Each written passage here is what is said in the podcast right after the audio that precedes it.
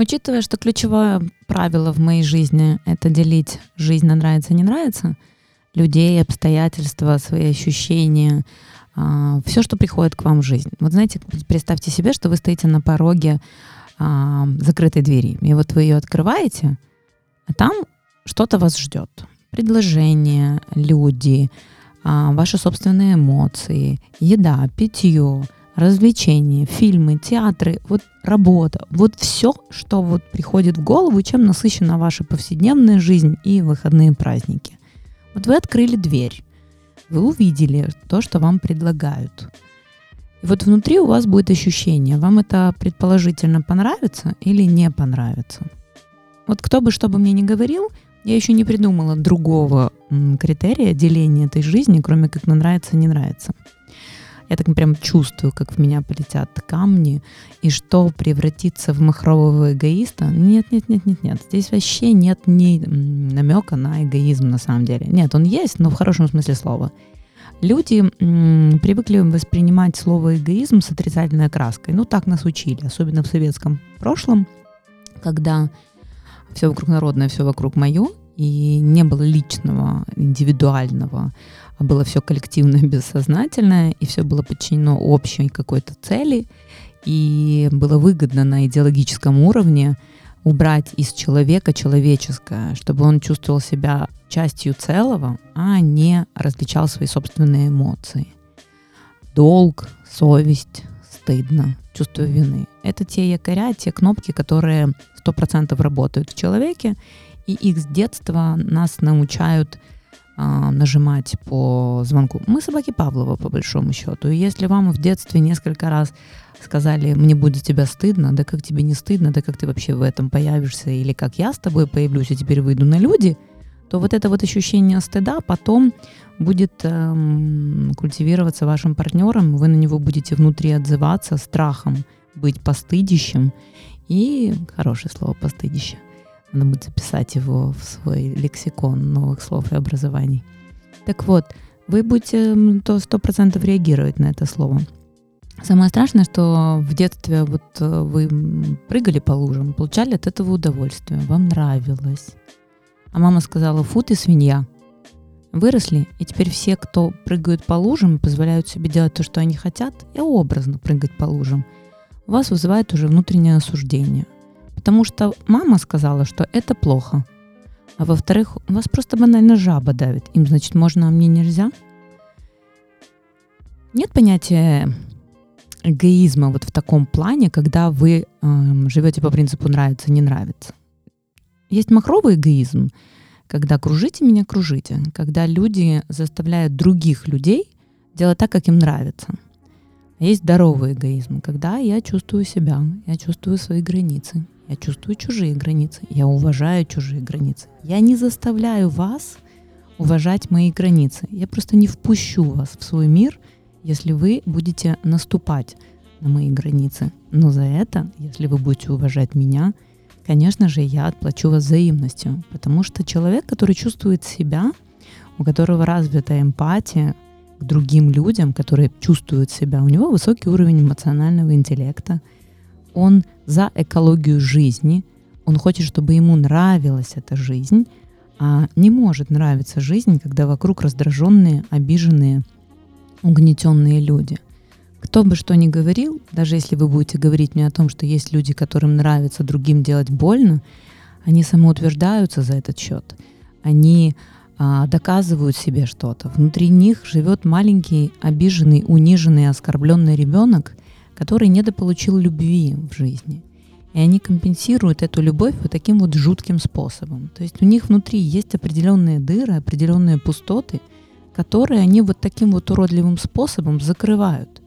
И есть два способа э, достижения определенных целей. Кто-то, видя кого-то, кто достиг уже каких-то успехов в каких-то сферах, задумывается, а что он такого сделал, чтобы там оказаться? А почему бы мне не получить такие же знания, такие же навыки, такие же связи, чтобы тоже там быть?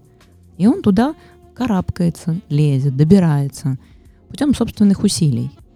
А вторая категория людей, достаточно распространенная в социуме, это вот эффект раков, кастрюле, когда нет возможности вылезти, так хотя бы стянуть тех, кто вылазит, чтобы они тоже сдохли, как и я. Вот когда люди а, забрасывают а, некрасивыми словами и экскрементами того, кто выше, красивее, богаче, умнее, от зависти, понятное дело, то только потому, что внутри они понимают, что у них резерва нет для того, чтобы добиться таких успехов. И они пытаются найти в тех, у кого все получилось, какие-то изъяны для того, чтобы оправдать свои собственные неудачи. Откуда это? Потому что в детстве не дали поддержки. Потому что не дали ощущения крыльев за спиной, что ты справишься, ты можешь. Это вообще самое главное, мне кажется, что может дать родитель своему ребенку. Самый главный подарок — это вера в то, что ты справишься. Обязательно об этом поговорим. О самооценке, о вере в себе, об уверенности в себе. И как на этих крыльях лететь к любым успехам, любым высотам или наслаждаться полетом в свободном парении. Так вот, эгоизм — когда ты понимаешь, что тебе хорошо, когда вокруг позитивно настроенные люди, ты в жизни не сделаешь кому-то больно. Ты в жизни не обидишь, не унизишь. Ты не будешь самоутверждаться за чей-то счет. И тебе не может нравиться, когда кому-то не нравится. А если кто-то пытается прогнуть тебя, то ты отойдешь на безопасное расстояние.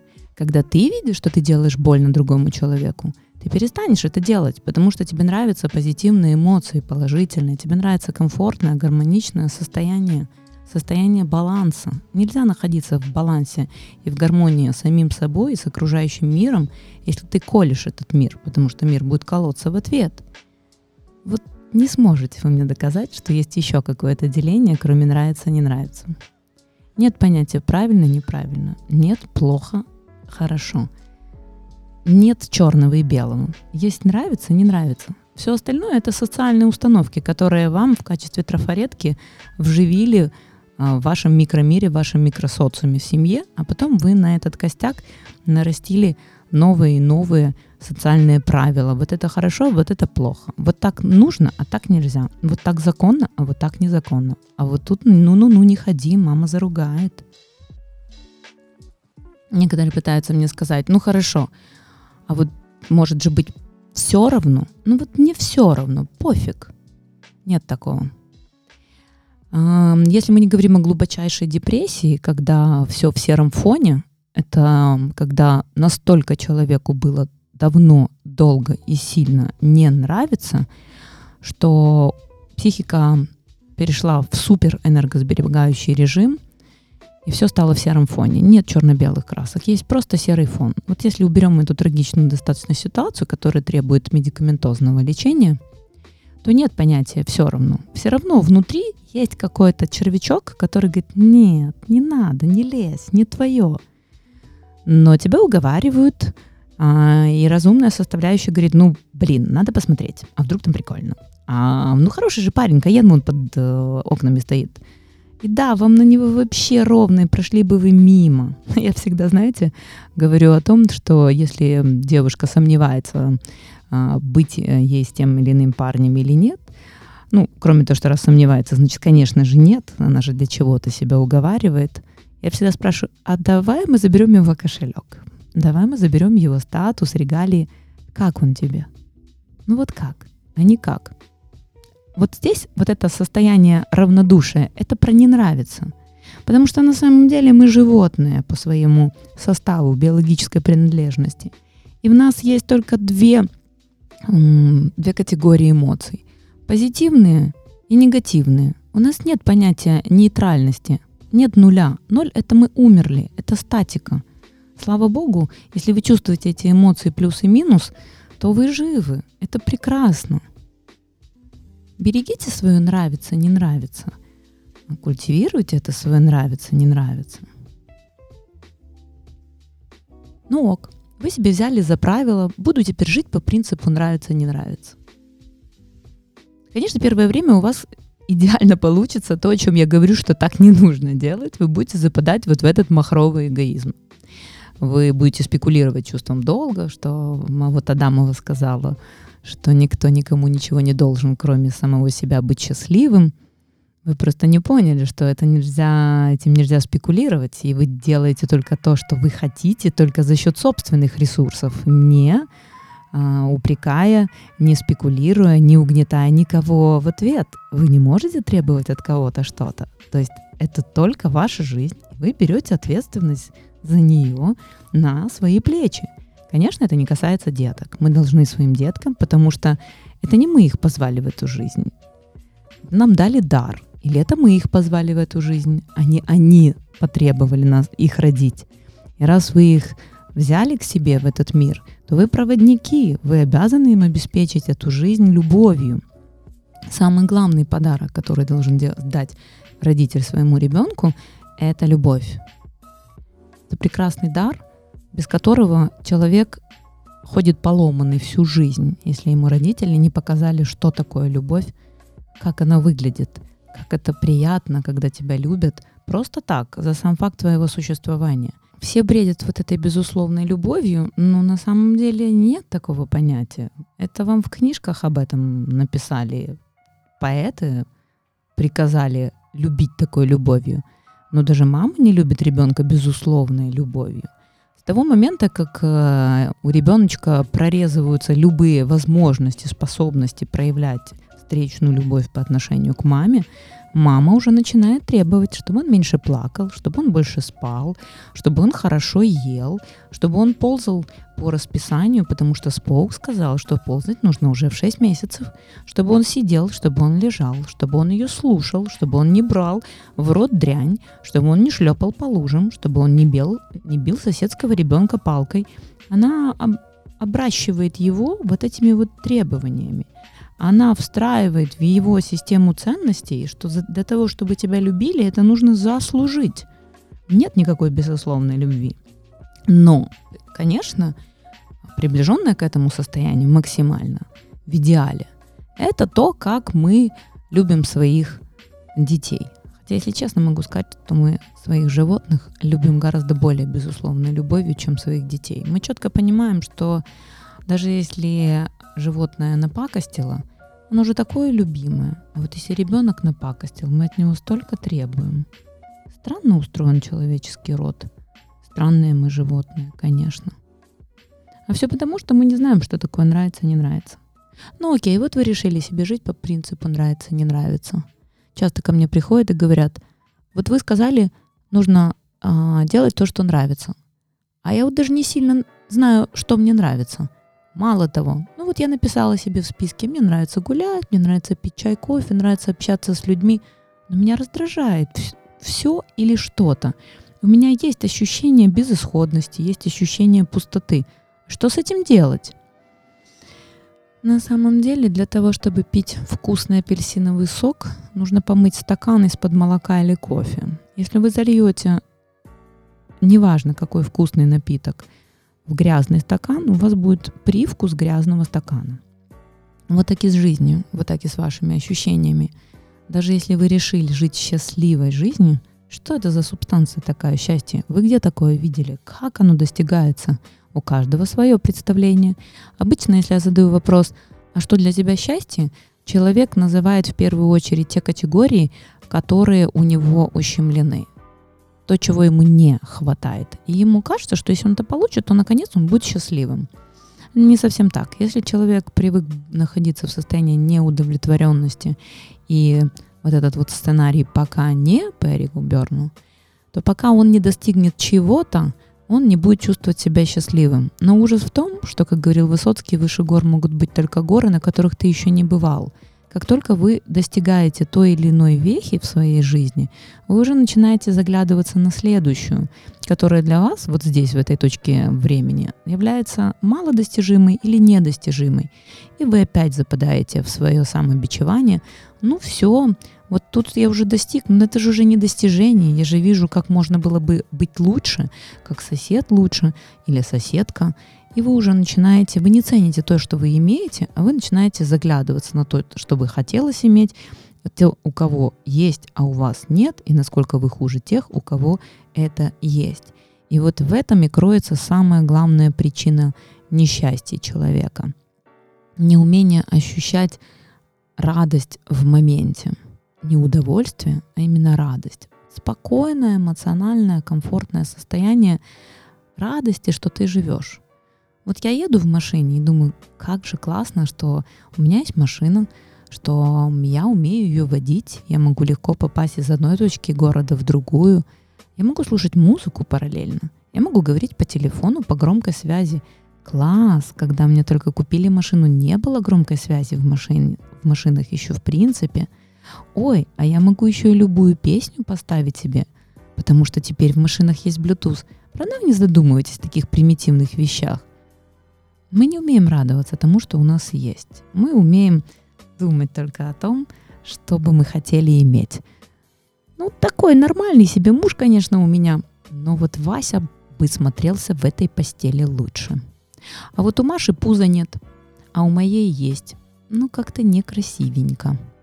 Моя машина, конечно, хороша, но нет, ничего подобного. Ей уже кучу лет, а вокруг всякие дегенераты, мажоры ездят на гораздо более дорогих классных машинах.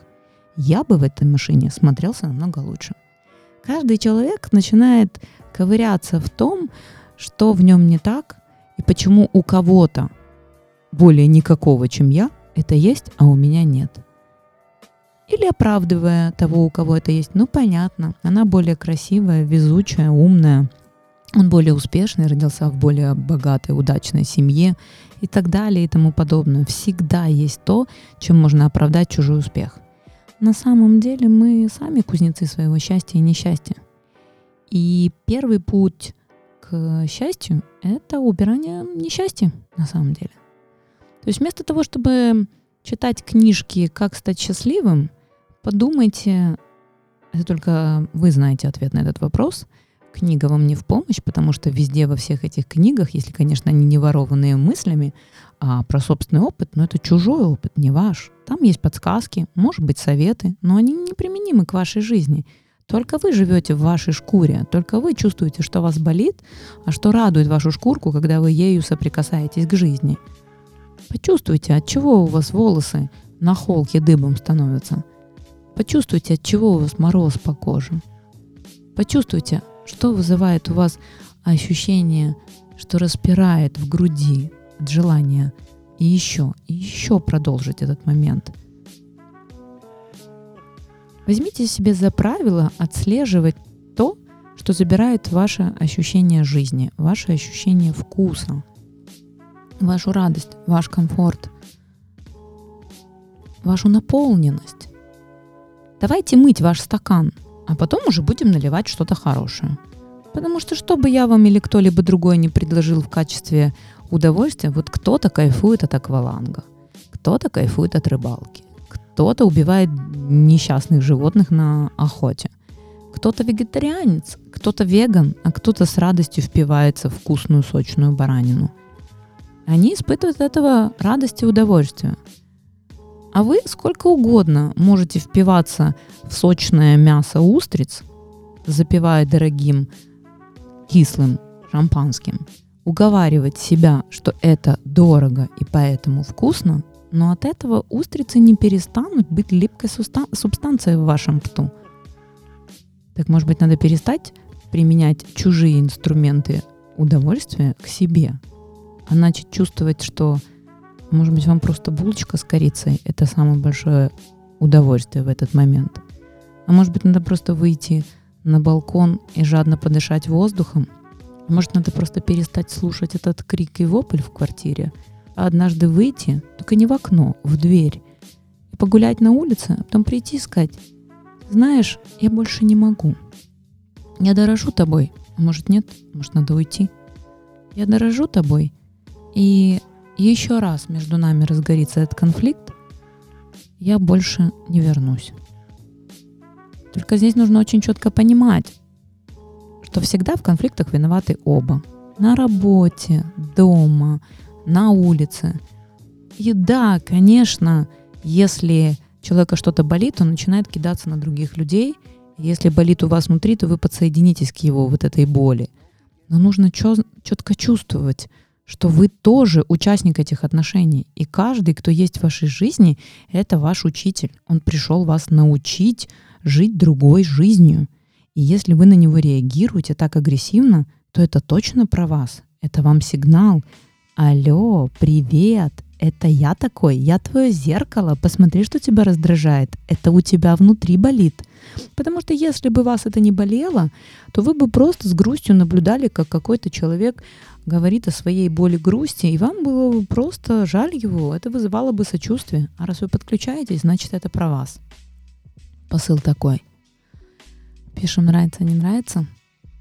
Отслеживаем, как часто вы предаете себя в каждом дне, в каждом часе, минуте вашей жизни, когда делаете то, что вам не нравится, даже если должен, даже если обязан, даже если этому есть определенная выгода.